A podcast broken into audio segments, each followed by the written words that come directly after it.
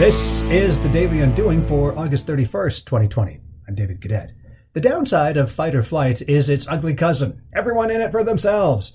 But we operate in a world where collaboration is vital and becoming more so. It is, in fact, a competitive advantage to become aligned with others, not merely because there's strength in numbers, but because there's strength in complementary resources. We often overlook this obvious reason as to why we would want to join forces with someone else. It isn't just that two heads are better than one. It's that the deficiencies in one head are compensated by the surpluses in another. Sorry if that metaphor sounds cruel.